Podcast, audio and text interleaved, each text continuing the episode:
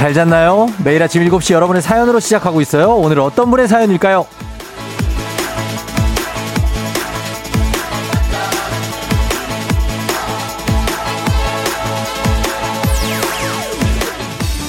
8458님, 쫑디, 저는 초등학교 5학년이지만 매일 FM 댕진을 들으려고 6시 50분에 일어나요. 그런데 오늘 이어폰 찾다가 가방에서 10유로를 발견했어요. 재작년에 유럽 갔다 왔을 때 넣어놨나 봐요. 오늘 운 대박 좋을 것 같아요.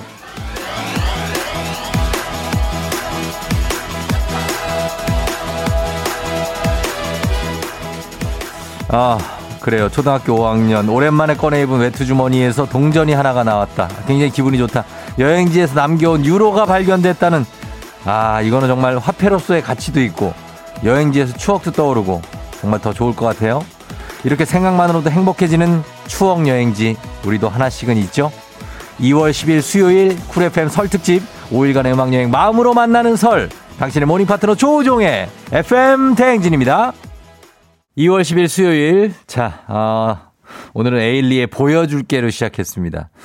음, 뭘 보여주려고 그러는지 모르겠습니다. 근데 어쨌든 보여드리겠습니다. 자, 드디어 오늘만 버티면 여러분, 연휴 시작입니다. 야! 어, 컴온, 컴온, 컴온. 예. 좋죠? 좋은 거죠? 어때 연휴 시작인데 좋아요? 아니면은 막 걱정이 앞서요. 좋죠? 어, 좋을 것 같아요. 뭐 이렇게 막 이번 연휴에는 오히려 우리가 좋다고 생각해야 될 게 대이동을 안 해도 되잖아요. 그렇지 않아요? 그러니까 얼마나 뭐 막 혼란스럽지 않고 막 차 안 막히고 이런 건 좋지 않아요? 그럴 것 같은데 어, 그래도 여러분들 이제 걱정거리가 있긴 있겠죠. 예, 그런 거 한번 얘기해 보세요. 어떤 게 좀 걱정이 된다? 아니면 이래서 신난다? 이런 것들. 자, 오늘 쿨 FM 설 특집 5일간의 음악여행 마음으로 만나는 설 KBS 쿨 FM 조우종의 FM 대행진 오프닝의 주인공이 초등학생 5학년이라고 했는데 예, 유혜영 씨가 너 초딩 아니지? 예, 이렇게 보냈습니다. 아, 그거는 잘 모르겠습니다. 정말 초등학생이라고 믿기지는 않습니다. 그럴 정도의 문장력과 감성을 가진 8458님 듣고 있다면 연락 주세요. 혹시 34살이고 막 이러면 안 됩니다. 예, 연락 주시면 저희가 주식회사 홍진경에서 더 만두 보내드리도록 하겠습니다. 어, 김경태 씨가 저는 휴대폰 배경화면에 시드니 오페라 하우스 사진 찍은 거 설정해 놨네요. 그 사진을 업데이트할 날이 빨리 오길 빌어봅니다. 아, 시드니, 호주의 시드니 오페라 하우스 거기. 거기 가면 강가에 이렇게 딱 있는데 저도 한번 가봤는데 전 출장으로 갔죠, 물론. 근데 막 한강변에 우리로 치면 한강변에 막 카페들이 쫙 있는데 거기에 식당들이 되게 맛있는 식당들이 많아요. 그래서 사람이 엄청 많아. 막 바글바글해. 예, 거기에만. 아, 굉장합니다. 예, 저녁 때 가면 야경이 되게 좋은데. 아, 그리고 김세영 씨는 딸과 단둘이 갔던 다낭 여행 기억나요? 또 가고 싶어요. 예, 베트남 다낭. 여긴 저는 못 가봤는데 여기도 굉장히 좋은 휴양지라고 엄청나다고. 예, 다낭. 방성경 씨, 저는 남해 여행 갔던 거 생각 기억나네요. 마지막 여행이라고 하셨습니다. 아, 경남 남해. 여기도 또 엄청 좋죠. 그쵸? 예, 날씨도 좋고. 이수미 씨, 친정 부모님 모시고 처음으로 해외여행 태국 갔던 거 기억난다고 하셨습니다. 태국 하면은 이제 방콕 아니면은 이제 뭐 저기 아닙니까? 코사, 어, 코사무이, 예, 뭐 이런데 아니면은 방콕 파타야 패키지가 있어요. 예, 고거 가시는 분들도 많고. 아무튼 우리가 해외여행 정말 언제 flex 해보나 모르겠습니다. 옛날에 갔던 거 좀 기억 좀 하면서 사는 거죠, 뭐. 아, 저는 가장 최근에 갔던 해외가 어디지? 어딘지 기억이 안 나요. 어딜 갔었는지도 기억도 안 나네. 그런 정도로 우리가 살고 있습니다. 예. 그러나 희망을 갖고 살아야 돼요. 용서고속도로 서수지 쪽에 상행선 사고 있답니다, 여러분. 1896님이 보내줬어요. 용인 서울 고속도로일 거예요. 서수지 쪽 사고 있다고 하니까 여러분 운전 조심하시기 바랍니다. 오늘 설 선물 FM 댕진에서 준비해 가시면 되는데요. 푸짐한 선물이 걸린 초중고 퀴즈 애기야 풀자가 오늘도 기다리고 있습니다.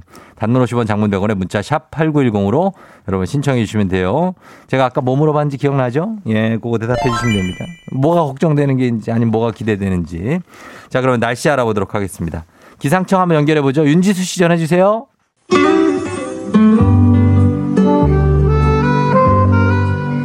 따뜻한 라떼를 걸고 하는 우리 라떼린들을 위한 라떼 퀴즈.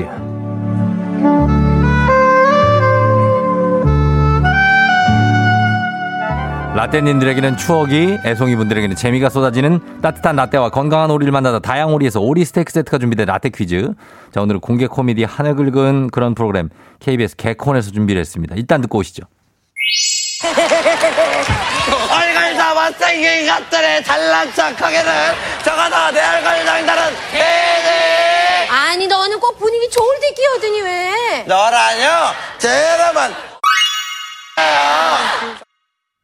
음, 예, 개그 콘서트에 요거 이분을 빼놓을 수가 없죠. 어, 이분.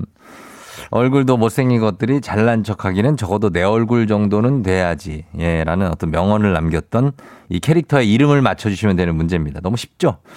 여러분 맞히시면 됩니다. 그냥 지금 맞춰도 돼요. 그러나 다시 한번 들어보세요. 얼굴 다 못생긴 것들이 잘난 척하게는 저거다 내 얼굴 장난은 개네 아니 너는 꼭 분위기 좋을 때 끼어드니 왜? 너라뇨 제라만 예. 어, 이거 봉숭아 학당이에요. 그죠? 봉숭아 학당. 여기에 보기를 드리겠습니다. 이 캐릭터, 얼굴도 못생긴 것들을 잘난 척 하거나 이 캐릭터, 어, 누굴까요? 1번 맞박이, 2번 연변총각, 3번 갈갈이, 4번 옥동자. 맞춰주시면 됩니다. 예, 그냥 드린 문제예요. 라떼 드리려고 그냥 드린 문제예요. 그렇게 여러분 맞춰주시면 됩니다. 예, 라떼 좀 많이 쏠게요. 단문 50원 장문 100원에 문자 샵 8910으로 보내주시면 불량 감자 아닙니다. 은누리 씨 불량 감자 아니에요.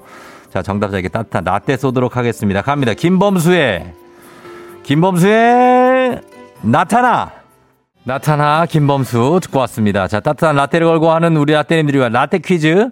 오늘 라떼 퀴즈 정답 발표합니다. 정답은 바로 두구두구두구두구두구두구두구두구두구두구 4번 옥동자였습니다. 자, 옥동자 정답. 오늘 라떼 퀴즈 정답자에게 추첨을 통해서 라떼 모바일 쿠폰 지금 바로 쏩니다. 3870님. 요즘 옥주부로 열심히 사시는 옥동자예요. 그래요. 예. 자, 오리 세트 당첨자는 방송 끝난 후에 조우종의 FM 댕진 홈페이지 선곡표 게시판에서 확인해 주시면 되겠습니다. 자, 애기 아플자 여러분 지금 신청 받고 있습니다. 문자로만 신청하실 수 있어요. 단문 50원 장문 100원에 샵 8910으로 함께 문제 풀고 싶은 분들, 선물 가져가시고 싶은 분들 신청해 주시면 됩니다. 조우종입니다. 매일 아침 7시 조우종의 FM 대행진을 진행하고 있어요. 내가 만든 걸 바라는 게 아니지 아침 7시에는 제가 하는 라디오 좀 틀어주세요. 무엇을 망설이나 망설이지 말고 틀어주시면 됩니다.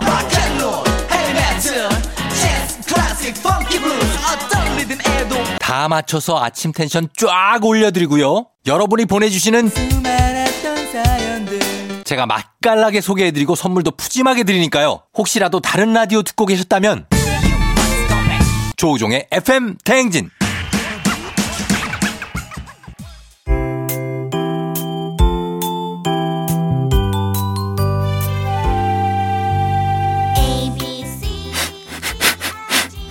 코끝에서 느껴지는 English의 smell. 코로나가 끝나는 날 모두 써주리라. 앤더슨 쌤과 함께하는 코끝 영어 써먹지도 않을 식상한 영어는 이제 그만 오로지 실용성 그거 하나만 강조합니다 코끝 영어 오늘의 표현 만나볼까요 앤더슨 쌤 Good morning, everyone. 앤더슨입니다. 이번 주에는 여행 중 교통수단을 이용할 때 주로 쓰는 표현을 살펴보고 있습니다. 어제는 표를 끊을 때 편도, 왕복을 어떻게 표현하는지 배워봤죠? 오늘은 구매한 표를 바꾸는 표현을 배워볼게요. 왕복 티켓을 끊고 여행을 즐기다 보면 조금 더 머무르고 싶어서 돌아가는 티켓의 시간을 뒤로 미루고 싶을 때가 있는데요. 이럴 때 유용하게 쓸 수 있는 표현입니다. 다음에 출발하는 편으로 티켓을 교환할 수 있을까요? Can I exchange my ticket for the next train? 실제 상황에서 만나보시죠. Ready, action. Hey, I'm loving LA. Can I exchange my ticket for the next train? Sure. Uh, what day would you like to leave? Um, Thursday sounds good. I still need to check out Hollywood. Can I exchange my ticket for the next train? Can I exchange my ticket for the next train? 다 같이. Come on Can I exchange my ticket for the for next, the next train?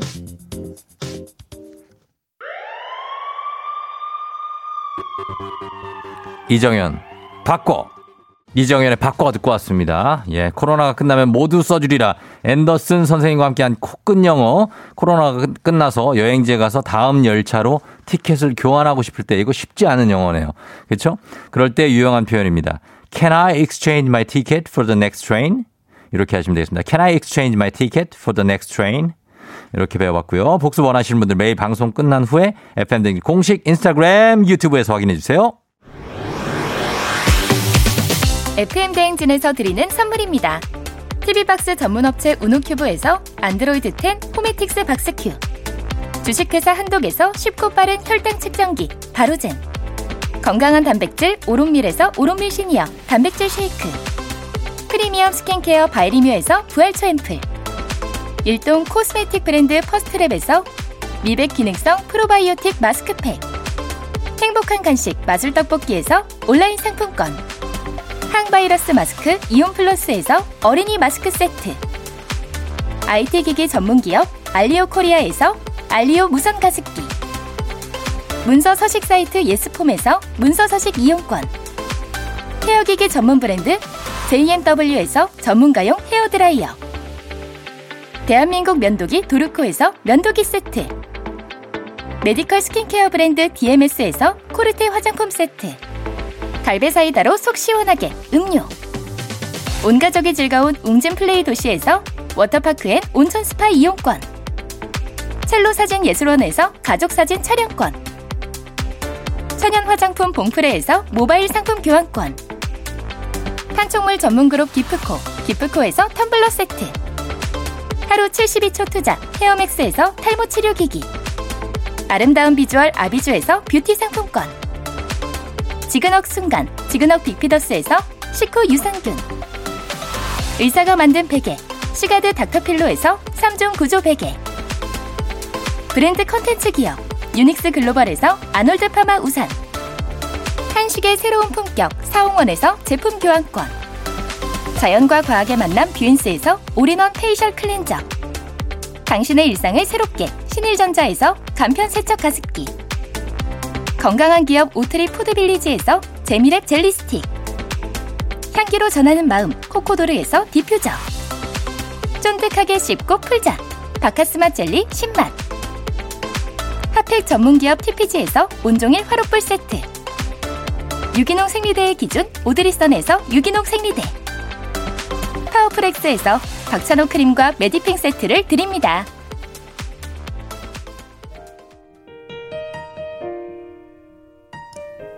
일부 끝곡 보여줄게 나타나 바꿔 다시 시작해보자. 아 심상치가 않습니다. 김동률 듣고 올게요. Yeah. 조우종을 울려라 우리 모두 종을 울려라 출근길 FM 대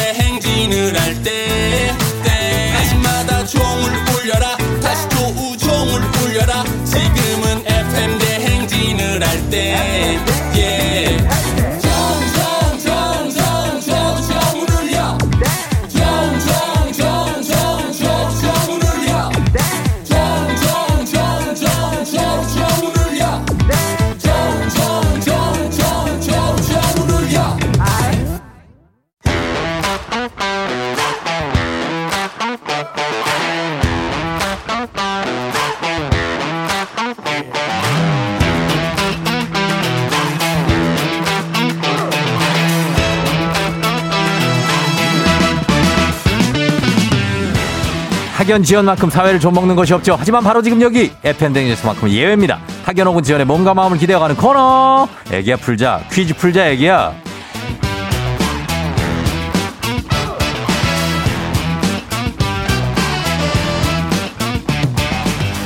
학연 지원의 숟가락 살짝 얹어보는 코너입니다. 애기야 풀자 동네 퀴즈. 올해도 정관장 화해락이 여성들에게 면역력을 선물합니다. 학교에 명예를 걸고 도전하는 참가자, 이 참가자와 같은 학교 혹은 같은 동네에서 학교를 나왔으면 바로 응원의 문자 보내주시면 됩니다. 학연 지원의 힘으로 문자 보내주신 분들께도 추첨을 통해서 선물 드리도록 합니다. 자, 오늘은 동네 스타가 탄생할지 아니면은 대망신으로 마무리가 될지 연결해 봅니다. 오늘 2869님. 쫑디, 회사 주차장에서 듣다가 신청해 봅니다. 전화 주세요. 전화 드립니다. 과연 이분이 뭘 하고 계실지, 어떤 생각을 하실지, 안 떨고 잘 풀 수 있을지 연결해 봅니다. 여보세요? 난이도 하 10만 원 상당의 선물을 거는 초등 문제, 난이도 중 12만 원 상당의 선물을 중학교 문제, 난이도 상 15만 원 상당의 선물을 거는 고등학교 문제 어떤 거 선택하시겠습니까? 중학교 하겠습니다. 중학교요? 네. 알겠습니다. 어느 중학교 누구신가요? 화곡중학교 안재현입니다. 화곡이 나왔네. 화곡이 나왔어. 네. 화곡의 안재현 씨? 네, 맞습니다. 뭐야 안재현. 어 이분 어디서 많이 들어봤는데 나이대가 한 몇 살 정도 돼요? 34살입니다. 34살이요? 네. 목소리 엄청 멋있네. 어떻게- 어떻게 중저음이라서. 아, 주- 어, 네, 무슨 막 배우 목소리 같아. 예, 그럼. 네. 감사합니다. 좀, 좀 부럽, 부럽네요. 예. 어, 재현 씨. 자, 재현 씨 화곡중학교를 나오고 지금 그쪽 까치산 쪽, 그쪽에서 지금은 사세요? 아니면 어디예요, 지금은? 아, 제가 거기 계속 대학교까지 있다가 예. 지- 취업을 여기 충북 진천에 여기 해가지고 아. 지금 여기 살고 있습니다, 지금. 진천, 거. 진천에? 네. 오, 그래서 거기에 사시면서 출퇴근도 그쪽으로 하시고, 네, 여기서 이제 결혼해서 여기 살고 있고요. 아, 결혼도 하셨구나. 네네네. 그래서 거기 사시고, 이제 화곡동에는 그러면 지금은 이제 없어요, 연고가?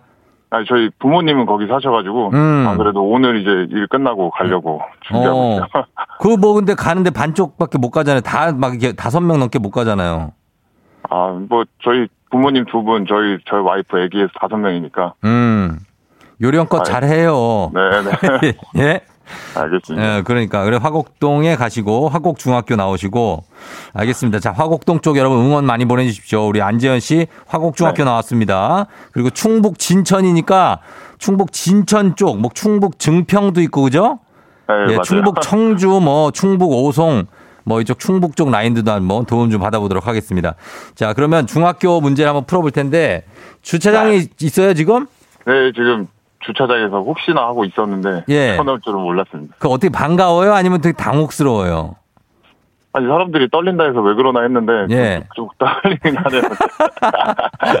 아, 약간 떨리지만 그래도 한번 그 중저음으로 잘 한번 풀어보세요. 알겠습니다. 아, 예. 자, 그럼 문제 첫 번째 문제부터 드릴게요. 네. 나갑니다.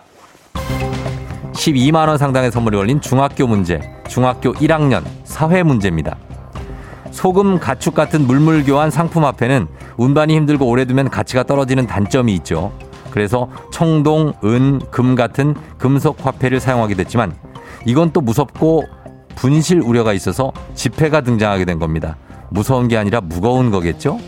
설을 앞두고 세뱃돈을 준비하셔야 할 텐데요. 신사임당 5만 원권을 주자니 주머니 사정이 그렇고 아이들에겐 좀 큰 돈이기도 하죠. 그렇다면 여기서 문제. 만 원권 지폐에 도안 인물은 누구일까요? 객관식입니다. 1번 세종대왕, 2번 율곡이, 3번 퇴계이왕. 만 원짜리 빨리 꺼내, 꺼내봐요. 정답은 세종대왕. 1번 세종대왕이요? 네. 세종대왕 1번 정답입니다. 와. 와우. 이거는 뭐 그냥 바로 아는 거구나. 그죠? 두 꺼내보지 않아도. 아, 예. 아, 안 그래도 옆에 만 원짜리 있어가지고. 음, 만 원짜리가. 네. 어, 그래요. 퇴계 이황은 뭐예요? 퇴계 이황. 5천 원? 5천 원인가? 율곡이 2가 5천 원 아니에요? 아, 진짜 5천 원권부터는 잘 안 봐요. 5천 원부터는 안 봐가지고. 좀 그럴 수 아, 있어요. 모르, 네. 네. 지금 긴장이 돼서 뭐라고 하는지도 모르겠네요. 아니, 네, 맞췄어요. 1번 세종대왕. 네. 만 원입니다. 예, 잘 맞춰주셨고. 자, 그렇다면 이제 다음 문제로 바로 넘어가도록 하겠습니다. 우리 사회 학연 지원 타파 외치지만 여기서만큼은 학연 지원 굉장히 중요합니다. 동네 친구를 위한 보너스 퀴즈. 참여하고 계신 안재현 씨와 같은 동네 학교 출신 응, 응원 문자 보내주시면 되겠습니다. 화곡중학교를 졸업했습니다. 화곡중학교가 강서구에 있는 거죠? 예, 맞아요. 예, 강서구 화곡동이죠. 예, 강서구 화곡동 강서 쪽에서 많이 좀 보내주시고 그리고 좀 진천에 살고 있다고 하니까 충북 쪽에서도 많이 보내주시면 좋겠습니다. 화곡에 어, 우장산 쪽도 괜찮아요. 우장산, 뭐 외발산, 내발산 다 괜찮습니다. 자, 여러분의 응원의 미버 재현 씨 퀴즈에 성공하면 15만 원 상당의 가족 사진 촬영권까지 얹어서 드립니다. 그리고 문자 보내주신 응원해 주신 분들께 커피 쿠폰 쫙 쏘도록 하겠습니다. 자, 재현 씨 준비됐죠? 네. 자, 준비 담담한데 어 괜찮아요. 긴장이 풀렸나 봐요, 이제. 아, 아, 아니, 뭐, 어. 빨리 풀고 싶네요. 빨리 풀고 싶어요? 네네. 알겠습니다. 빨리빨리 내드릴게요. 네. 예, 자, 문제 나갑니다. 중학교, 중학교 1학년 국어 문제입니다. 말과 글을 아울러서 언어라고 하고요. 이 언어를 써서 예술로 표현하는 것을 문학이라고 합니다. 문학은 시, 소설, 수필, 희곡, 평론 크게 다섯 가지로 나눌 수 있는데요. 연극을 위해서 희곡이 나왔고 그 후에 과학이 발달함에 따라 영화를 만들고자 시나리오도 나왔는데요. 그렇다면 여기서 문제입니다. 영화의 다양한 다- 장르 중에 영화 공상과학을 주제로 한 장르를 SF라고 하죠.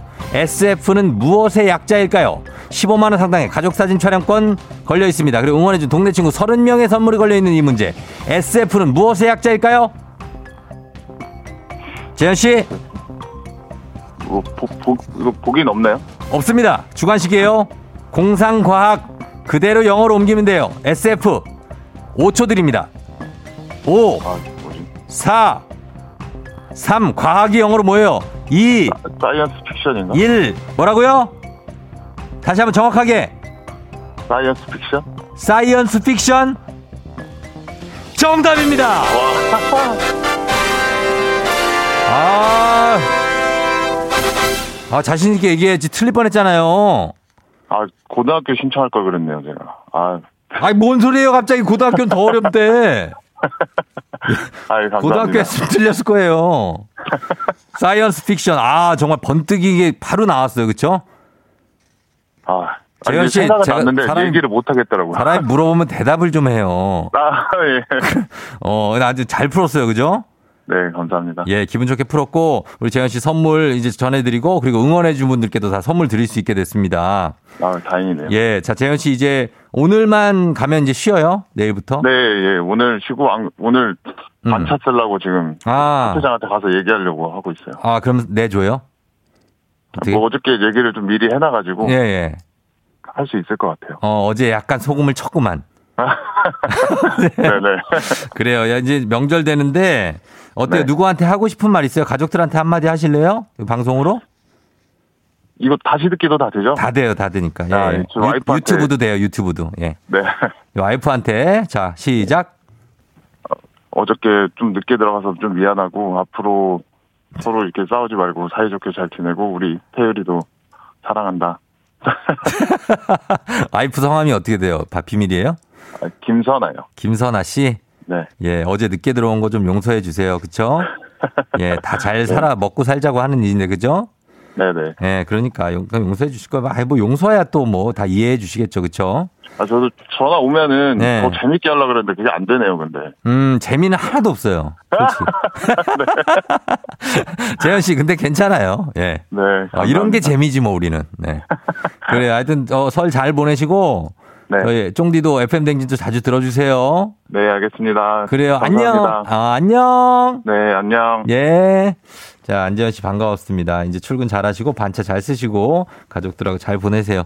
2858님이 저희 둘째가 화곡중 졸업했어요. 우장산역 근처에서 13년째 살고 있어요. 너무 반갑네요. 문제 잘 푸세요 하셨고. 아, 진짜 우장산 저쪽에. 0746님 화곡중 5회입니다. 후배 파이팅. 6918님 화곡동에서 가게 하고 있어요. 뭔가 반가운 기분. 화이팅 화이팅. 저도 예전에 등촌동 살았었거든요. 저는 강서구 등촌동. 어. 7522님, 화곡중학교, 화곡고등학교, 우리 아들 모교인데 아들 키우느라 고생한 엄마도 커피 주나요? 드리겠습니다. 예, 자, 이분들 커피 선물 쫙 돌리면서 바로 다음 문제로 넘어가도록 하겠습니다. 이번엔 여러분께 내드리는 문제입니다. 카레와 향신료의 명가 한국 SB식품에서 쇼핑몰 상품권과 함께하는 힐링타임. 자, 여러분을 위한 보너스 퀴즈 파랑의 노래. 여러분이 맞히시는 거예요. 파랑의 노래를 듣고 노래 제목을 보내주시면 됩니다. 10분 추첨해서 쇼핑몰 상품권 드리겠습니다. 짧은 걸 50원, 긴 건 100원이든 문자 샵 8910 무료인 콩으로 보내주세요. 자, 노래 듣습니다. 파랑아. 내 친구 현장 밖을 봐. 눈이 오잖아. 모두 너를 위한 거야. 느낄 수 있니? 아이, 알지, 이거는 우리가. 아유, 제가 너무나도 사랑했던 노래. 이거는 저는 아는데, 어, 굉장히 어떤 그, 뻥, 뻥, 막 이렇게 막 터지고, 폭죽도 터지고, 막 약간 이런 느낌. 자, 그럼 파랑이 노래 다시 한번 들어보겠습니다. 내 친구 현장 밖을 봐. 눈이 오잖아. 모두 너를 위한 거야. 위한 거야. 느낄 수 있니? 네네, 나나나나나. 예. 자, 이 문제 맞춰 주시면 되겠습니다. 이게 아마 이 트랙, 마지막 트랙에 들어있어. 아무튼 그래요. 예, 이 노래 제목 보내 주시면 되겠습니다. 짧은 건 50원, 긴 건 100원에 문자 샵 8910, 콩은 무료입니다. 음악 듣고 와서 정답 발표할게요. 음악도 서태지와 아이들의 필승! 서태지와 아이들의 필승 듣고 왔습니다. 자, 오늘 파랑의 노래 이제 정답 발표하도록 하겠습니다. 자, 이 노래 정답 뭐죠?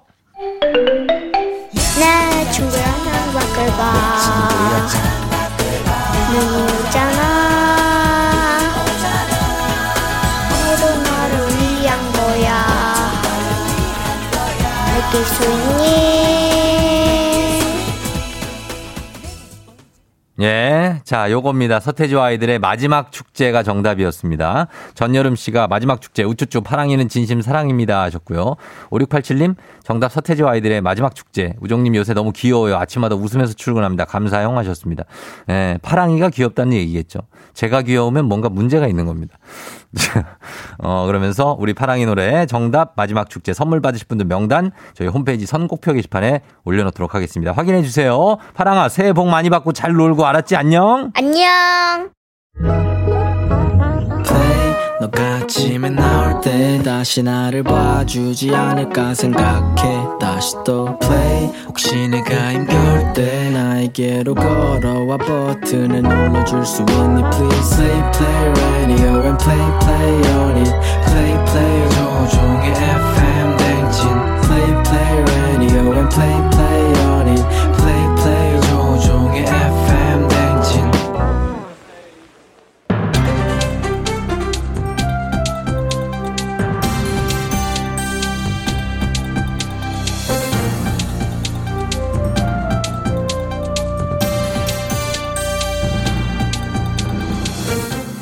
안윤상의 빅마우스 저는 손석회입니다. 이것은 2015년하고 비교를 해서 한국의 국내 총 생산 대비 24%나 상승했지요. 선진국 37개 나라 중에 우리나라는 증가폭이 9위에 올랐다는 소식인데요. 어, 지내는 청취자 여러분 안녕하십니까 엠비입니다 예.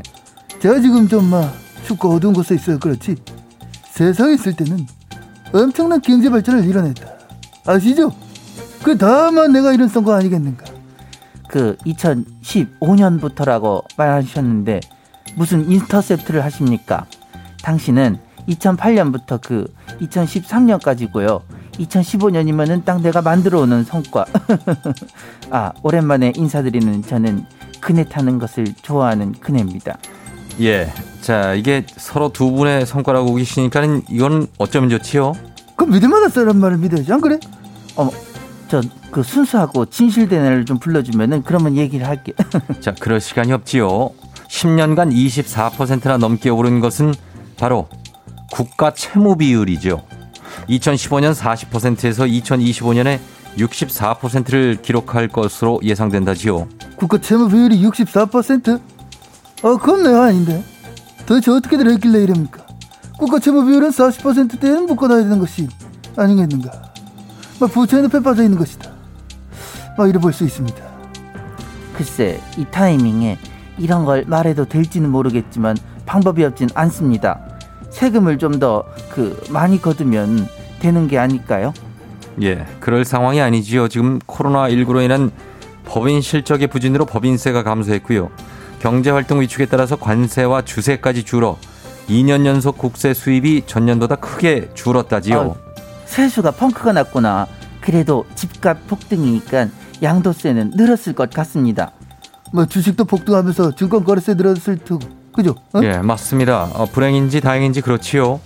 하지만 혹시라도 주식과 부동산 거품이 꺼지면 세수는 어디서 메꿀지 참 걱정된다는 의견도 많지요. 또 더 큰 문제는 코로나19 이후에도 우리나라는 고령화 속도가 굉장히 빨라서 의료비와 연금 같은 복지 지출이 더 많이 늘어날 것이라는 예측이 있는데요. 이것은 어떻게 하면 좋을지요? 어, 그래 뭐 일단 막 조급하게 생각하지 마시고요 천천히 막 내가 갚다 안 되면은 다음 사람만 넘기고 어? 그렇다면 지금 우리 아이들에게 빚을 물려주란 말씀이신지요? 우리 아윤이랑 파랑이에게 재산을 물려주지 못할 망정 빚을 물려주면 우리 아이들은 이걸 언제 다 갚습니까? 지금 방송 듣고 있는 6412님, 1354님 그리고 9984님 연봉 높으니까 세금 더 많이 내셔야겠지요. 어찌됐든 결론은 우리가 다 갚아야 한다는 거지요. 방법이 하나 더 있기는 있습니다. 그 출산율을 높여서 고령화의 속도를 늦추는 건 어떻습니까? 아유, 이름만 세상 물정 모르는 소리를 아직도 해. 출산율 0.6도달 몰라요? 출산율 바닥이란 걸 몰라? 에? 지금 이런 힘든 상황에 누가 뭐 아이를 낳으려 하겠습니까? 예, 맞습니다. 그래서 부탁을 좀 드리지요. 이번 설 연휴 동안에 심도 있게 생각을 좀 해주시지요. 그 미안한데 난 다른 고민을 해야 돼요. 그쪽이 좀 해주시면 안 될까? 어? 어? 이번에는 그쪽에서 고민을 좀 더 해주시는 것이 예. 제작진들도 해보시고 나도 그래. 나도 그쪽이랑 같은 상황이니까는 그쪽에서만 해주시면 좋겠다. 그래 생각합니다.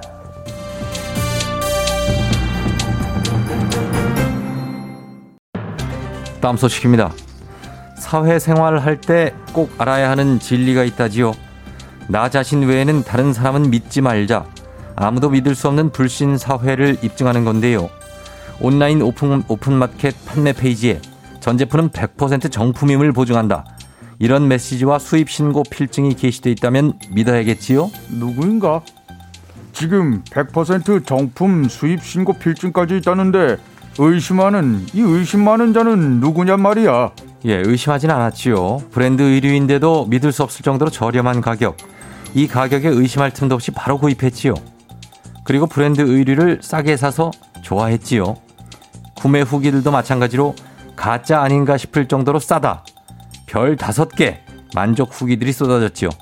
그런데 충격적인 것은 가짜 아닌가 싶다 하더니 진짜로 다 가짜였다지요. 뭐라? 지금 뭐라 하였어? 가짜가 아닌가 싶을 정도로 싼 것이 아니라 진짜 가짜라서 싼 것이었단 말인가? 이런 이런 금부장은 도대체 뭐 하라는 겐가? 당장 철퇴를 가져와 이 마구니가 시인 판매자를 내리쳐라. 예, 가짜 브랜드 상표를 붙인 짝퉁 옷을 정품인 것처럼 판매를 해서 이미 60억을 챙겼다지요. 지금 우리가 이 우리 모두가 이런 미련 떡막대기들처럼 속았다는 겐가? 지금 우리가 있는 이 옷 또한 가짜일 수 있냐고 내가 묻고 있다. 그럴 수도 있지요. 뭐라? 이런 가짜에 당하지 않기 위해서 서울세관 관계자가 브랜드 공식 쇼핑몰이 아닌 곳에서 구매할 때 가격, 원산지, 제품 상태 등을 자세히 비교해보는 등 소비자의 맨날 소비자한테만 하라고 그러는데 소비자의 세심한 주의가 필요하다고 강조했다지요. 누구인가? 지금 내기를 의심하게 하는 자는 누구인가? 오픈마켓과 쇼핑몰의 정품 인증 제도는 괜히 있는 게야. 그걸 믿고 산 소비자에게 어찌 책임을 떠미는 것인가? 또 인터넷으로 사는데 제품 상태를 어찌 꼼꼼하게 확인하라는 게야. 예. 혹시 소비자를 600만 불의 사나이로 착각한 거 아닐지요. 집에 앉아서 또또또또또 하면 그 물건이 보이고 쫙 스캔을 하면 정품인지 가품인지를 알아낼 수 있는 가품이면 안 사고 정품이면 사고 우리가 그럽니까? 이러한 현실 불가능한 얘기로 책임 회피를 미루는 자. 이 소비자에게 책임을 미룰 것이 아니라 가품을 팔지 않으면 수지가 안 맞을 정도로 오픈마켓들의 수수료가 비싼 건 아닌지 이 스스로 한번 고민할 필요가 있느니라. 아니 고민할 것도 없이 가짜를 팔면 범죄지. 예. 고민 후에도 이런 일이 발생할 경우에는 짐이 친히 벌금을 내리도록 하겠다. 누가 4달러라 하였는가? 40만 달러.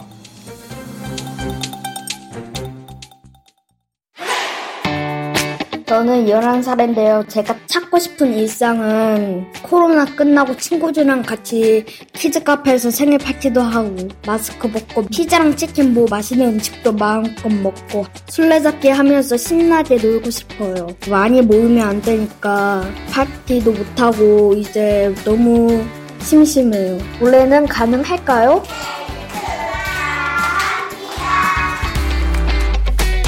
KBS 쿨 FM 설 특집 다시 찾고 싶은 일상 KBS 쿨 FM이 함께 기원합니다.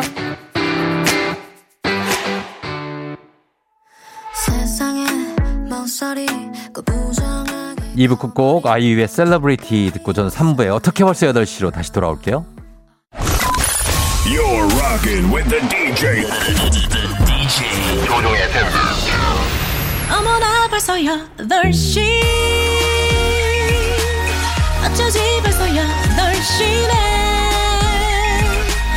회사 가기 싫은 걸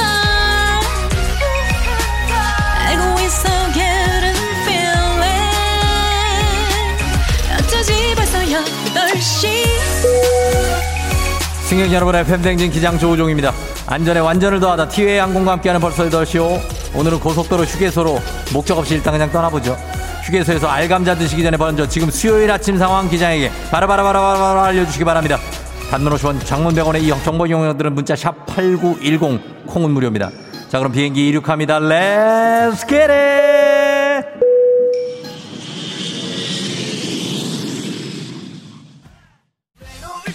아, 예. K68906097님, 떡국 떡다라고 떡집 가는 중.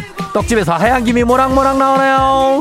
3358님, 버스 정류장에 사람들이 없어요. 아, 나만 회사 가나? 나도 오늘부터 쉬고 싶어, 쉬고 싶어. 회사 가기 싫어요. 갑시다. Let's get it. 아, 포! 강세훈 씨, 다들 눈 뜨고 핸드폰을 만지작거리고 아무도 일어날 생각을 안 하네요. 흐흐흐 하셨는데 어디에서 그렇다는 얘기입니까? 한상진 씨, 회사 청소하는 날이라 일찍 왔는데 어차피 다음 주에 오면 먼지 또 쌓이는데 청소를 꼭 해야 할까요? 하셨는데 청소하고 쉬세요. 컴온. 자, 들어갑니다. 워워워워워워워워워 같이 갑니다. 워워워 컴온. 워워 워워 아워워워워 어머머머머 어머머 예. 어. 아, 아, 어, 예, 예, 예. 3905님, 오늘 오전 근무만 있어서 어제도 달렸더니 술이 안 깨요. 근데 기분은 좋다. 은창창님, 인턴이랑 한 달 회사 기숙사에서 같이 살았는데 오늘 끝납니다. 왠지 서운해. 우리 회사에 취직해라, 인턴아. 달립니다.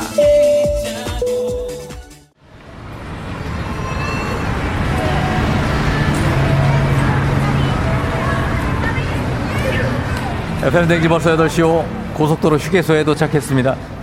안성 휴게소에 계신 분들은 소머리 국밥에 소떡 소떡 천안 휴게소는 호두과자 금강 휴게소는 도리뱅뱅 횡성 휴게소는 한우 떡 더덕 스테이크 알감자는 횡성 휴게소에서 드시면 됩니다.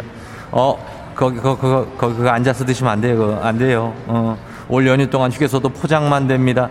포장해서 집에서 드시기 바랍니다. 차에서 드시기 바랍니다. 코로나 시대 여행을 떠나지 못하는 우리 안타까운 애처로운 청취자들을 위한 여행지 ASMR. 내일도 원하는 곳으로 안전하게 모시도록 하겠습니다. Thank you very 감사합니다. 그래 얘들아 뛰면 안 된다. 날씨 알아보도록 하겠습니다. 날씨 자 기상청 연결합니다. 윤지수 씨 전해주세요. 조우종의 FM 대행진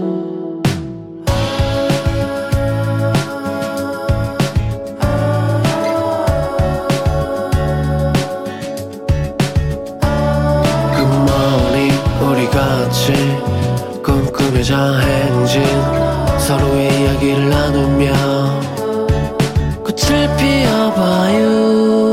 조종의 FM 대행진.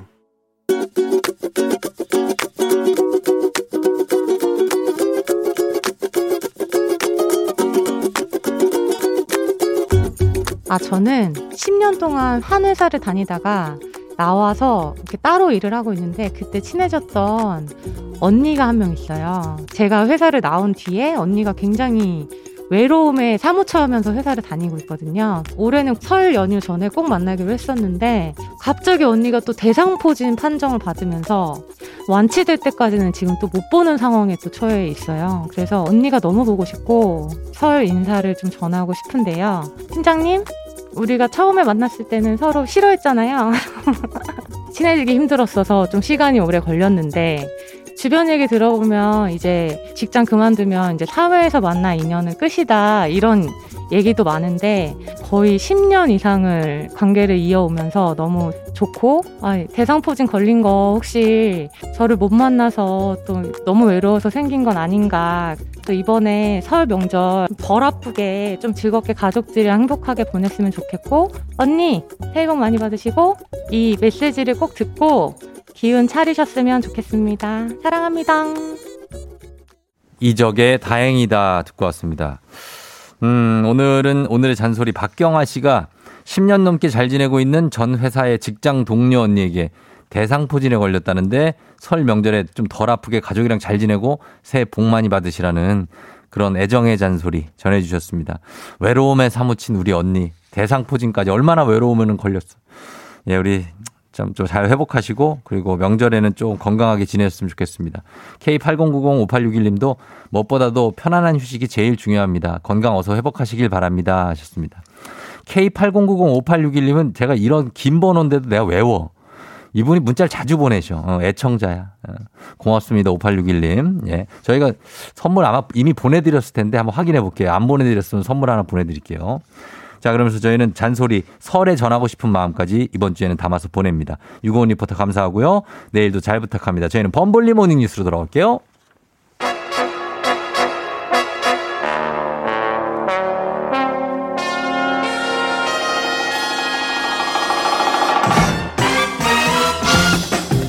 범블리 모닝 뉴스 설 연휴 잘 보내세요. KBS 김준범 블리 기자와 함께합니다. 네, 안녕하세요. 예, 이제 설 연휴가 내일부터 시작이 되는데 그러네요. 김준범 블리 기자는 이제 내일부터 설 연휴에 이제 hell 육아가 시작. 예, 어, 예, 저도 뭐 hell, 고향, hell 육아가 시작. 고향에는 못 가고 이제 네. 4일 동안 그냥 애들 보는 거죠, 뭐. 예, 전담 육아를 어, 이번 설은 저도 그렇고 애 보는 거예요, 그냥. 4일 동안 무슨 아이템으로 또 애들을 놀아줘야 되나 큰 고민에 빠졌습니다. 어, 그쵸? 예. 아, 애들을 집에 두고 그 갈 수는 없는 거죠. 예? 그랬다가 한 큰일 나죠. 예. 큰일 나죠. 애들이 예, 지금 몇. 몇, 몇 개월이 몇 살이죠? 우리 나이로는 3살인데 이제 예. 18개월. 18개월. 예, 예, 예. 아, 지들끼리 뭘 할 수 있는 나이가 아니군요. 전혀 아닙니다. 알겠습니다. 자, 그럼 네. 우리는 열심히 육아를 하면서 예. 그러면서도 뉴스 봅니다. 예, 기분 좋은 소식이 하나 있는데 방송이 사유리 씨가 지난해 자발적 미혼모가 됐죠. 예. 그래서 어, 아기를 낳고 큰 화제가 됐는데 기부 소식이 들어왔네요. 사유리 씨랑 친분이 있으시죠? 저는 예전에는 친했었죠. 예, 사유리 씨. 혹시 출산하고 뭐 톡이나 뭐 연락하신 적은 아, 있으세요? 그렇지는 못했어요. 아. 연락은 못했는데. 아직 보니까 일본에 그 친정에 네네네. 머물고 계시는 것 같은데. 그 작년에 큰 화제가 됐잖아요. 그랬죠. 결혼을 안 하고 예. 자발적인 선택으로 정자은행에서 기증을 받아서 작년 11월 초쯤이었습니다. 아들을 네. 낳고 이 아들이 이름이 젠이래요. 젠. 젠이에요. 그리고 내일이 100일이랍니다. 어, 벌써, 벌써? 이제 벌써 100일인데 예, 예. 이 사유리 씨가 이이 그리고 이제 베이비박스라는 게 있어요. 어, 그 네네, 있죠, 미혼모들이 키우기 어려운 아이들을 걷어서 키워주는 그 단체. 맞습니다. 예. 이 베이비박스에 천만 원을 기부하기로 했다. 음. 이 젠을 낳은 이후로 네. 그 소식이 또 나와서 네. 또 화제가 되고 있어요. 아, 그래요. 뭐또 또 인맥 자랑을 우리 아. 이충원 PD가 지금 한국에 사유리가 와 있고 아 죄송합니다. 본인 몰랐습니다. 친구라고 본인 친구라고 예. 예, 얘기를 하네요. 원래는 이제 삼성동 쪽에 살았었거든요. 아 지금은 또- 모르겠네요. 또 그런 TMI를 굉장한 TMI를 우리가 또 방출하고 예. 있습니다. 아무튼 이 베이비박스에 이렇게 기부를 했는데 기부는 어, 정말 칭찬받을 선행이고 이 천만 원을 기부를 했는데 이걸 마련한 경위도 굉장히 특별하다고요. 그러니까 이 기부금이 나온 그 경위가 사실 네. 의미가 있습니다. 음. 사실 이제 사유리 씨가 아들 젠을 낳고 네. 유튜브를 시작을 해서 유튜브에 육아 다큐를 꾸준히 올리고 있어요. 음, 그러니까 맞아요. 이제 자발적 미혼모도 아이를 잘 키울 수 있다 이걸 이제 보여주고자 하는 취지인데 예. 사람들이 굉장히 좋게 보셔가지고 응원도 많고요. 네네. 구독자 수도 굉장히 많아요. 그래서 맞아요. 예. 많이 나오는 동영상 찾아보니까 한 300만 건 조회수가 음. 나오는데 이 정도가 되면 네. 유튜브 수입이 꽤 되거든요. 그렇겠죠. 그 수입을 다 모아서 그냥 네. 천만 원 정도 지금까지 천만 원 정도 나왔다고 하고 음. 그거를 다른 아이들을 위해서 써달라라고 네. 이제 베이비박스에 기부했다고 하고 음. 유튜브에서 나온 수익을 꾸준히 이런 네. 방식으로 기부하겠다고 해서 진짜 좋은 뉴스가 됐습니다. 그래요. 당시에 참 큰 논란이 돼서 아, 사유리가 뭐 마음고생이 좀 있겠다 예. 싶었는데 어쨌든 간 이렇게 또 선행을 하면서 서- 사람들 응원도 받으니까 네. 어, 일단 긍정적으로 이렇게 결과가 이어졌습니다. 그리고 이 이렇게 이런 훈훈한 소식이 있는 반거 반대로 끔찍한 아동 학대 사건이 또 있었어요. 그래서 예. 어린이 한 명이 아, 희생당했습니다. 목숨을 잃었죠. 그 뭐 정인이 사건이 또 있는 있었던지도 얼마 되지도 않았는데 네, 네. 용인 경기도 용인에서 비슷한 일이 일어났고요. 예. 그제 있었습니다. 8일에 사망을 했고 음. 10살 여자 어린이고 누구한테 학대를 당했냐면, 당했냐면 이모, 예. 그러니까 친엄마의 친언입니다. 친척이에요, 그러니까. 이모와 이모부에게 예, 예. 학대를 당해서 숨진 채 이제 발견이 됐고, 음. 근데 학대 수법이 네. 제가 기사를 보면서 저는 사실 좀 눈을 의심했는데 예. 예전에 군사 정권 때 냈었던 물고문 음. 그런 방식으로 학대를 해서 예. 라고 해서 지금 엄청난 충격을 주고 있고 사건이 커질 것 같습니다. 그러니까 이게 뭐 그 화장실에서 지금 예. 심정지 상태를 발견했다 뭐 이런 뉴스를 봤는데 예. 아니 이 10살 조카를 조카 아닙니까? 아, 친조카죠. 네. 예, 조카를 네. 야, 이렇게 어떻게 물고문을 해서 숨지게 했다는 게 말이 됩니까? 그러니까 지금 뭐 아직 경찰 조사가 최종적으로 끝나진 않았기 때문에 네. 뭐 확실하진 않습니다만 지금까지 드러난 걸로는 예. 이제 이 아이가 집 욕실에서 욕조 안에서 숨진 채 발견이 네, 됐대요. 네, 그래서 예. 처음에 이모랑 이모부는 이제 욕조에 빠져서 숨졌다. 그리고 어. 이제 거짓말을 한 거죠. 예. 그랬다가 이제 몸에 이런 이런저런 학대 흔적이 음. 있어서 경찰이 추궁을 하니까 예. 훈육 차원에서 욕조에 물을 받아놓고 음. 아이를 물 속에 이렇게 이제 넣었다 뺐다 이런 행위를 했다라고 진술을 예. 했고 사실 이게 이제 물고문이거든요. 그, 그렇죠. 예. 좀 황당합니다. 좀 잔- 잔혹하기도 어, 하고 정말 예. 잔혹한 예. 사건인데 이 주변에서는 어떻습니까? 이렇게 학대가 이, 이날 하루 있어서 아이가 이렇게 사망하지 않았을 것 같은데 주변에서 좀 이상한 낌새를 눈치챌 만한 정황이 없었나 보죠. 이 숨진 어린이 같은 경우는 원래는 친엄마랑 살다가 예. 작년 10월쯤부터 이모네 집으로 와서 음. 살았대요. 뭔가 엄마가 좀 키우기 힘든 사정이 있었다고 음. 하는데 네네. 근데 이번 학대가 이번 사건이 터지기 전까지 네. 뭐 아동 학대가 의심된다는 신고 전혀 없었고 음. 학교도 정상적으로 잘 다녔다고 합니다. 사실 음. 이런 대목은 그러니까 네. 아동 학대라는 게 사실 얼마나 은폐가 쉬운 그렇죠. 범죄인지 사실 아동들이 저 도와주세요, 살려주세요라고 힘들죠. 주변에 의사표시하기 힘들잖아요. 예, 예. 그런 특성이 있는 범죄라는 걸 잘 보여주는 거고 음. 사실 이 이모랑 이모부는 친자식들이 세명이 있어요. 예. 그 아이들도 지금 학대 가능성이 있다고 해서 아. 경찰이 추가로 조사를 하고 있다고 합니다. 아, 믿고 언니, 친언니에게 아이를 예. 맡겼는데 이렇게 아이가 어 이렇게 어 비극적인 결말을 맺게 되니까 얼마나 지금 막 가슴이 찢어지겠습니까? 끔찍한 사건입니다. 네. 그렇습니다. 자, 다음 경제 뉴스인데 어, 요즘 부동산 값이 많이 오르면서 덩달아서 이제 중개 수수료 이 중개 수수료 논란은 언제나 있는데 네. 예, 너무 비싸다 이거죠. 중개 네. 수수료가. 그래서 수수료 조정안이 마련됐죠? 그러니까 아직 뭐 최종안은 아닌데 일단 초안이 나왔어요. 예. 지금 뭐 너무나 잘 아시겠지만 중개 수수료가 어떤 방식으로 계산되냐면 예. 집값 곱하기 요율이에요. 뭐 0.5%, 0.7, 0.7, 0.9. 0.9. 근데 지금 방식에 재밌는 건 뭐냐면 예.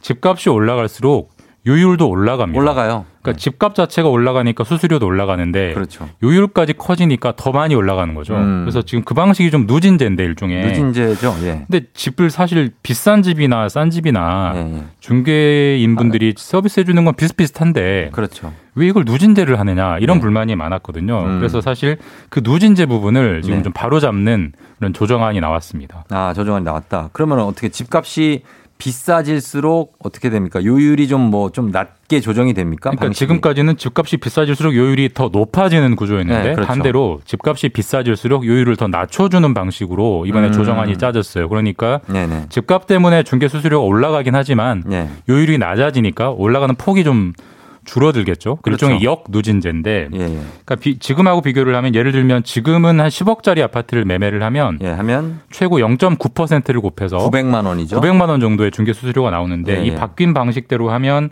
한 550만 원 정도로 음. 한 350만 원 정도 줄어든다고 합니다. 그래서 음. 어쨌든 그 고객들한테는 상당히 부담을 낮춰주는 방향으로 설계가 됐습니다. 사실 이게 부동산이 어떨 때 보면 그냥 한 방에 거래가 될 때도 있고 예. 어떨 때는 여기 집 보고 여기 보고 여기 보고 맞습니다. 막 고생할 때도 많고 하는데 근데 이제 요- 중개 수수료는 똑같단 말이죠. 맞습니다. 네. 수수료가 이게 싸지면 고객들은 일단 환영할 텐데 그렇죠. 반대로 이제 부동산 공인중개사 입장에서는 소득이 줄어드니까 이 반발이 분명히 있을 것 같아요. 반발이 상당합니다. 사실 뭐 모든 경제라는 게 양면이 있으니까 네, 이쪽의 비용은 이쪽의 소득이니까 네.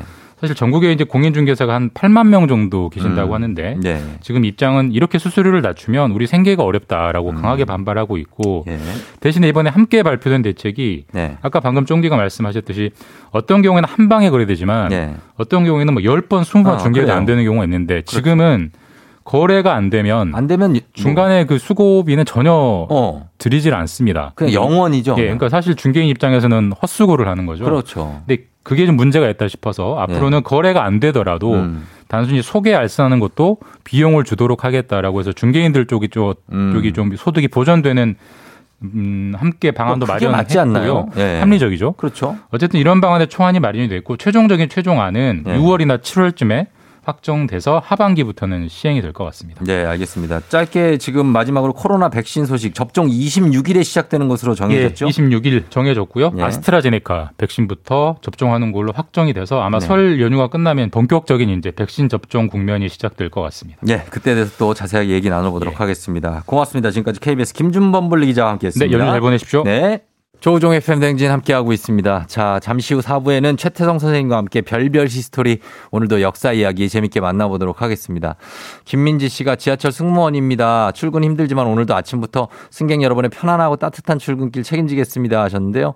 고맙습니다. 이렇게 공공시설, 지하철, 버스 뭐 이렇게 운전, 운행하시는 분들 너무 감사합니다. 예. 아, 공포스러운 얘기는 정소리 씨. 저는 시댁이 5분 거리. 아, 굉장히 공포스럽군요. 예. 1308님, 양가모도 안 가기로 했는데 그래도 마냥 기분은 좋지는 않네요. 코로나로 얼굴도 거의 못 뵀는데 마음이 불편. 다들 그런 마음이죠. 예. 그렇지만 이번만큼은 조금 자제하는 게 좋을 것 같습니다. 저희는 잠시 후에 역사 얘기를 다시 돌아올게요.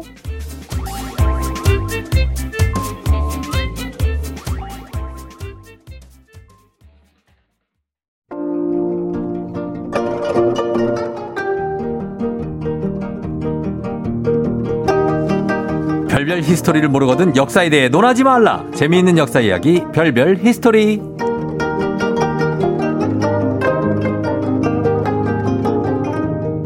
예, 문자 5546님께서 쫑디는 아침 방송에 미친 텐션, 최쌤은 빵빵 텐션 이라고 하셨습니다. 스튜디오 들어오는 순간 빵빵 터져 웃으시는 큰별 최태성 선생님 어서 오세요. 네, 안녕하세요. 수요일엔 별별 히스토리 큰별 최태성입니다.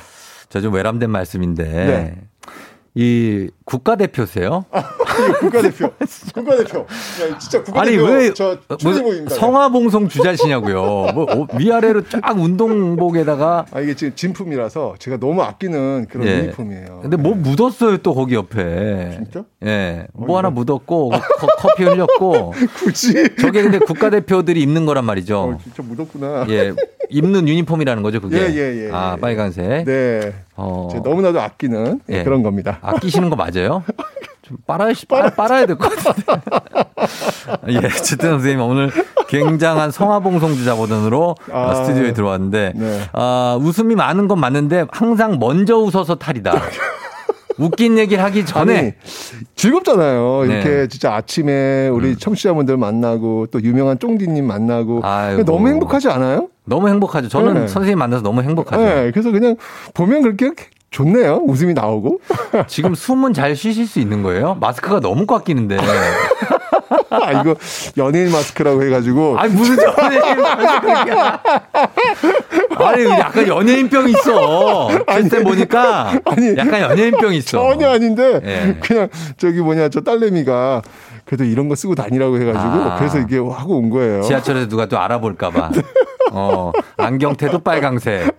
정말 깔맞춤 좋아하시고. 아 여기 오늘 저 예. 댓글들 많네. 댓글들 많죠? 예, 오늘, 오늘은 보니까 27일에 11살 아들 한자 시험 접수해 놓은 어, 김은혜 씨도 계시고, 아. 그리고 사루 4902님, 최태성 선생님 랜선 제자입니다. 아. 선생님 덕분에 한능검 심화 85점 맞았어요. 정말 감사하다고 하셨습니다. 아 진짜 아, 니 제가 사실은 예. 저번 주에 이제 한국사 능력 검정 시험 있었죠. 시험이었어요. 예. 그 전날 제가 밤에 전야제라는 걸 해요. 예. 예, 그런데 대박. 제가 어. 두 2시간 동안 했거든요. 시험 전날에. 전체 50문항이었는데 네. 제가 21문제를 맞췄어요. 찍은 거예요. 이야, 어, 제가. 거의 찍신강림. 저도 어. 사실 소름 돋았습니다. 진짜로. 나 이래도 되나? 그때 그. 전야제의 동접자, 동시 접속자가 3만 명이 넘었다. 3만 2천 명. 아, 대단하네요. 정말 대단하더라고요. 한 명도 안 나가시고 네. 두 2시간 동안을 그 밤 12시까지 계속 들으시는데 와. 대박이었습니다. 아, 그러니까 응시하시는 분이 3만 명이 안, 안될것 같은데. 아, 아, 응시자는 뭐 한 10만 명 정도 응시를 10만 했어요. 명 해요? 예. 그 중에 3만 명이 3만 듣는 명이? 그 시간에 다 동시에 들어와 있는 거예요. 대단하죠. 대단해요, 진짜. 예, 5856님, 최태성 선생님 아내가 선생님 강의 들으며 공부해서 지난주 이야. 한능검 시험 치렀어요. 가채점 결과 1급을 딸 수 있을 것 같다고 하네요. 아유, 축하드립니다. 예, 감사하다고. 4011님, 선생님 덕에 한능검 시험 2주일. 아니, 뭐 얘기를 하고 가를 해요. 아니, 벌써 읽었으니까. 아, 예, 읽었어도 좀 제가 좀. 아, 그렇군요. 이 2주일 공부해서 1급 취득했어요. 고맙습니다. 였습니다. 아, 행복합니다. 오늘 진짜. 너무 좋다. 야 나도 먼저 해야지. 네. 자, 오늘도 그러면 네. 예, 퀴즈로 한번 시작해 보겠습니다. 네, 오늘 퀴즈 바로 들어가겠습니다. 네. 자, 다음 중 미국 대학이 아닌 곳은 어디일까요? 음. 미국 대학이 아닌 곳. 어, 헷갈리네. 네, 1번 하버드대, 음. 2번 성균관대, 어.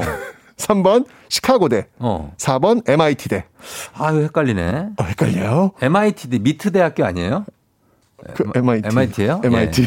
아, 그래도 안 받아주네 또 이런 거를. 어, 미트대, 시카고대, 성균관대, 하버드대. 네.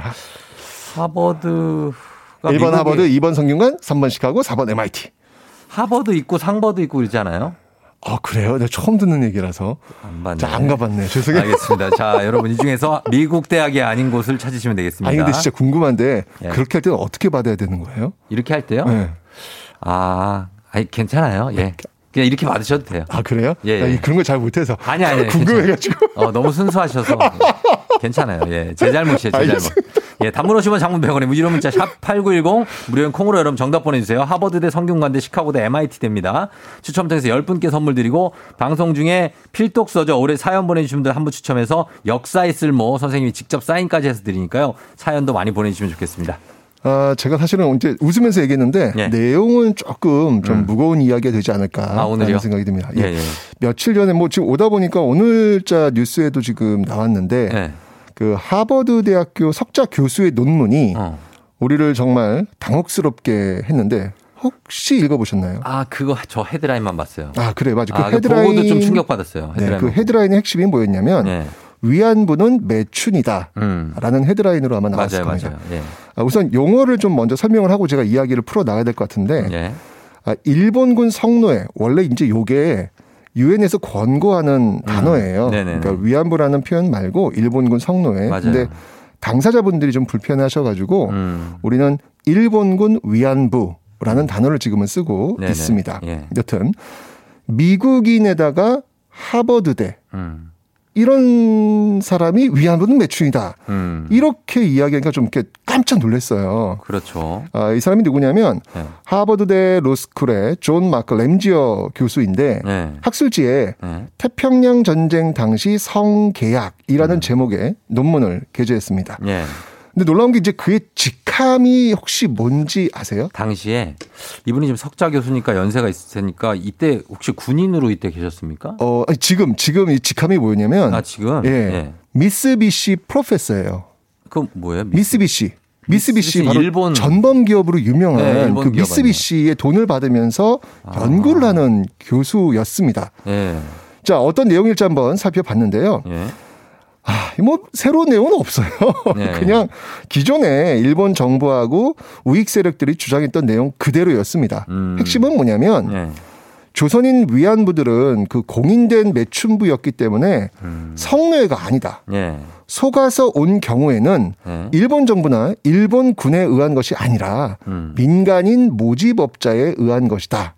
이게 뭘 의미하는 걸까요? 음, 뭔가에 대한 핑계를 대는 것 같은데요, 지금. 그러니까 일본 정부는 관여하지 않았다는 거예요. 아. 예, 일본 정부는 모르는 건데 그냥 네. 민간인들이 거기서 뭐 이렇게 사기라든지 뭐 이런 것들이 좀 있었나 보다. 음. 어, 그런 거는 뭐 있었겠지만 어쨌건 일본 정부는 모르는 거다. 말도 안 되는 얘기인데. 이거 그냥 이제까지 했던 이야기를 네. 지금 그대로 쓴 거예요. 예, 예, 예. 그러면서 이제 일본 정부에 면죄부를 줬던 건데 네. 자 그러면 어, 좀 차분히 한번 분석을 한번 좀 해보도록 하겠습니다. 당시 네네. 시대상을 보면요. 예. 일제가 1930년대 들어오면 음. 정말 그 전쟁에 미칩니다. 그렇죠. 1931년 만주사변 음. 그리고 37년 중일 전쟁을 거치면서 그들이 만든 법이 하나 있어요. 음. 그 법이 뭐냐면 바로 1938년에 만든 국가 총동원법이라는 겁니다. 음. 이 법이 어떤 법이냐면 그 일본 정부가 발표한 법인데 네. 그말 그대로 국가가 주체가 돼서 총 동원령을 내리는 거예요. 음. 이법 자체가 비정상이죠. 그렇죠. 아니 국가가 총 동원령의 주체가 되니까 네. 이거 얼마나 무시무시합니까? 어. 국가 국가가 총 동원을 하라고 하면 그 앞에 있는 한 인간은 어떻게 될까? 무력해지는 거죠. 아유, 그렇죠. 한 인간의 인권은요. 국가가 총 동원해야 된다라고 하는 이 법 앞에서는 네. 무기력해질 수밖에 없어요. 그렇죠. 그러니까 이거를 일본이 1938년 발표한 법이에요. 아. 이게 이- 일단 그 시대를 이해하는 가장 기본적인 뼈대가 되어야 된다는 생각이 드는 것이죠. 국가 총동원법의 시대였고요. 음. 예. 그리고 태평양 전쟁 41년도에 또 일으키지 않습니까? 예. 예. 미국하고 싸우게 되는데 음. 이때 일본은 뭐 광기 그 자체를 보입니다. 이때 이제 그 도쿄 공습이나 뭐이 엄청나게 이제 폭탄이 지금 쏘아지고 있는데 음. 불구하고 일본이 항복을 안 하잖아요. 그렇죠. 그러면서 내걸었던 게 뭐냐면 1억 총옥쇄라는 겁니다. 1억 총옥쇄가 뭡니까?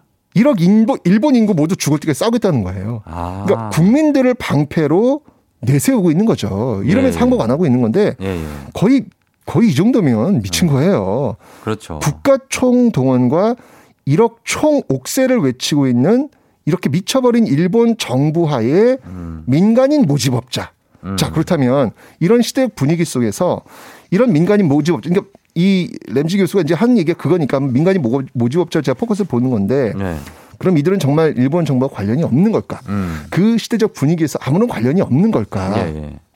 민간인 모집업자들이 취업 사기를 통해 가지고 조선 여성들을 배에 태우면 음. 자, 그 배는 누구의 허가를 받으며 출항해야 되고 또 누구의 배려로 군대에 무사히 도착할까요? 음. 시대적 분위기 속에서 한번 파악해 보자고요. 예, 예. 다음. 그 램지구에서 이런 얘기를 합니다. 계약 기간을 또 짧게 해줘가지고 예. 이 위안부들한테 배려까지 했다라고 이야기를 하는데 이게 설옥 사실이라고 해도 혹시 수십 명의 군인들을 매일 받아내면서 음. 망가질 대로 망가진 여성의 몸을 짧은 시간 내 쓰고 폐기 처분한 건 아닐까요? 음. 또 위안부들이 돈을 많이 벌었다라고 또 그렇게 논문에 쓰고 있는데 예.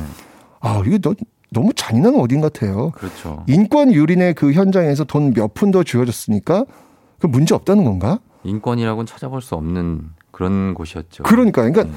당시 정말 이 국가 총동원법 그리고 1억 총옥쇄라고 하는 시대적 분위기 속에서 네. 이런 어떤 시대적 배경을 완전히 무시하고 민간인 사업자만 도려내 가지고 위안부 문제를 바라보는 것은 이거는 정말 나쁜 의도가 있 지 않고서는 이런 글을 쓸 수가 없다는 것이죠. 음. 예, 예.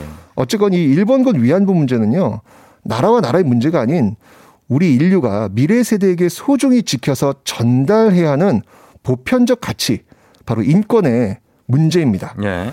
왜냐하면 이런 전시와 인권 유린이 다시는 반복되면 안 되니까요. 음. 그래서 우리가 지금 자꾸 이런 이야기를 하는 겁니다. 예. 정말 이런 내용 나올 때마다 지치지 말고 감정이 아닌 우리의 연구와 논리로 좀 대응해야겠습니다. 맞습니다. 일본이 정말 광기를 가지고 이렇게 대동아 전쟁을 치르고 전체주의, 제국주의로 물들었던 그 시대에 잘못했던 거를 그렇죠. 지금이라도 꼭 사과를 하고 우리는 그 사과를 받아야겠죠. 그러니까요. 아, 네. 정말, 아, 이게 너무 이렇게 그 시대의 어떤 분위기를 완전히 무시하고 네. 배경을 무시하고 이렇게 한 부분만 핀셋처럼 뽑아내 가지고 그걸 일반화시키는 이 오류가 네. 얼마나 무서운 것이며 또 지금 현재 이 피해자분들에게 얼마나 많은 상처와 아픔을 또 주는 건지 음. 그럼요. 한번 좀 고민을 좀 해야 되지 않을까라는 생각이 드네요. 맞습니다. 자, 그러면은 저희가 어, 요 얘기 마무리하면서 음악 한 곡 듣고 와서 퀴즈 정답 발표하도록 하겠습니다. 자, 선생님 퀴즈 한 번만 더 내주시죠.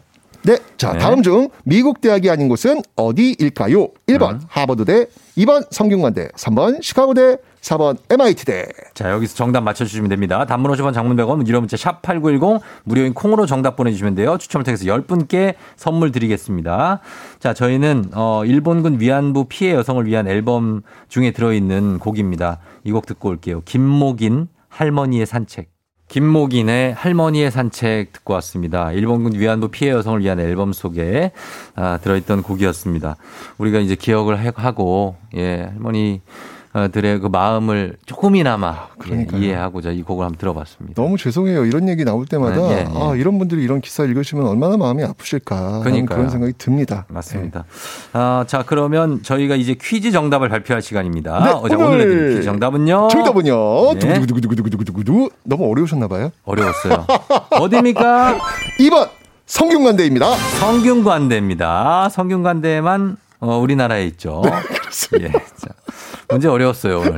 아, 저는 상버드 하버드 아, 제가 여기 지금 게시판 보니까 예. 상버드 하버드 따왔을 때는 어떻게 받아야 되는지 답을 주셨어요. 음, 제가 할게요. 네. 저, 는 상버드 나왔는데요. 아, 저는 중버드 나왔습니다. 이렇게 만드네. 그게 정답이라고. 네. 예, 중버드 출신, 저 상버드 출신. 아, 배웁니다. 네. 알겠습니다. 예. 자, 오늘 자 선곡표에서 친필 서명책을 포함한 선물 받으실 분들 명단 확인해 주시면 되겠습니다. 자, 그러면 선생님, 저희는 다음 주에 또 만나, 만나요. 일본군 위안부는 인권의 문제입니다. 백지영의 잊지 말아요. 조우종의 팬댕진 2021년 2월 10일 방송은 이제 여기서 마무리를 합니다. 오늘 수요일 마무리하고 내일부터는 이제 연휴에 돌입되죠. 여러분들 새해 복 많이 받으시고 올해는 조금은 아쉬운 설날이지만 그래도 만족하면서 감사하면서 잘 보내셨으면 좋겠어요. 자, 오늘은 이만 우리 헤어지고요. 예, 그리고 내일도 쫑디는 항상 방송을 하니까 내일도 만나고요. 새해 복 많이 받으시고 끝곡으로 거미의 그대 돌아오면 전해드리도록 할게요. 여러분 오늘도 골든벨 울리는 하루 되시길 바랄게요.